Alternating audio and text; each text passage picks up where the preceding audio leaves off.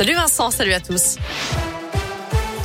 Et prudence, si vous prenez la route en altitude, des chutes de neige sont au programme en cette fin de journée à partir de 300 mètres. Les flocons qui seront attendus demain à faible altitude.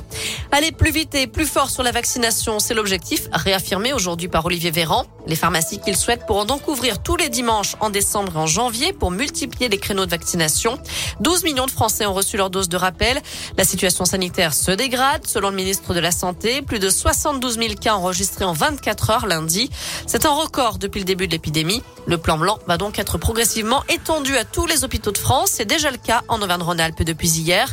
Ça permet de déprogrammer les opérations non urgentes pour libérer des lits et du personnel. À retenir aussi cette fermeture du service de psychiatrie de l'enfant et de l'adolescent à l'hôpital de Vichy. Fermeture jusqu'à la fin du mois à cause d'une pénurie de praticiens. Un rassemblement devant les locaux de l'unité était prévu aujourd'hui d'après la montagne. Attention aux faux pompiers dans le Puy-de-Dôme en cette période de fête. Mardi matin, une habitante d'Aubière a reçu la visite de trois hommes se présentant comme des pompiers, leur vendant des calendriers. Pendant que l'un des intrus détournait l'attention de cette dame âgée, les deux autres en ont profité pour fouiller son habitation. Le trio est reparti avec 1000 euros en liquide sans que la victime ne se soit aperçue de rien. Un mot de politique également avec cet appel qui fait un flop. Anne Hidalgo, la candidate socialiste à la présidentielle, souhaite l'organisation d'une primaire à gauche pour présenter un seul candidat.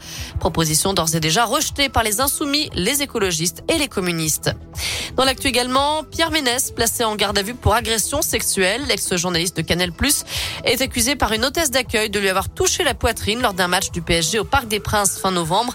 L'ancien chroniqueur nie les faits. L'enquête du parquet de Paris se poursuit. Côté terrain, sixième et dernière journée des poules de Ligue Europa en foot. L'OL reçoit les Glasgow Rangers à 18h45. Lyon déjà assuré de terminer premier et de jouer les huitièmes de finale. De son côté, Monaco joue chez les Autrichiens de Sturmgrass et Marseille accueille le locomotive Moscou. Merci beaucoup Noémie Lecture.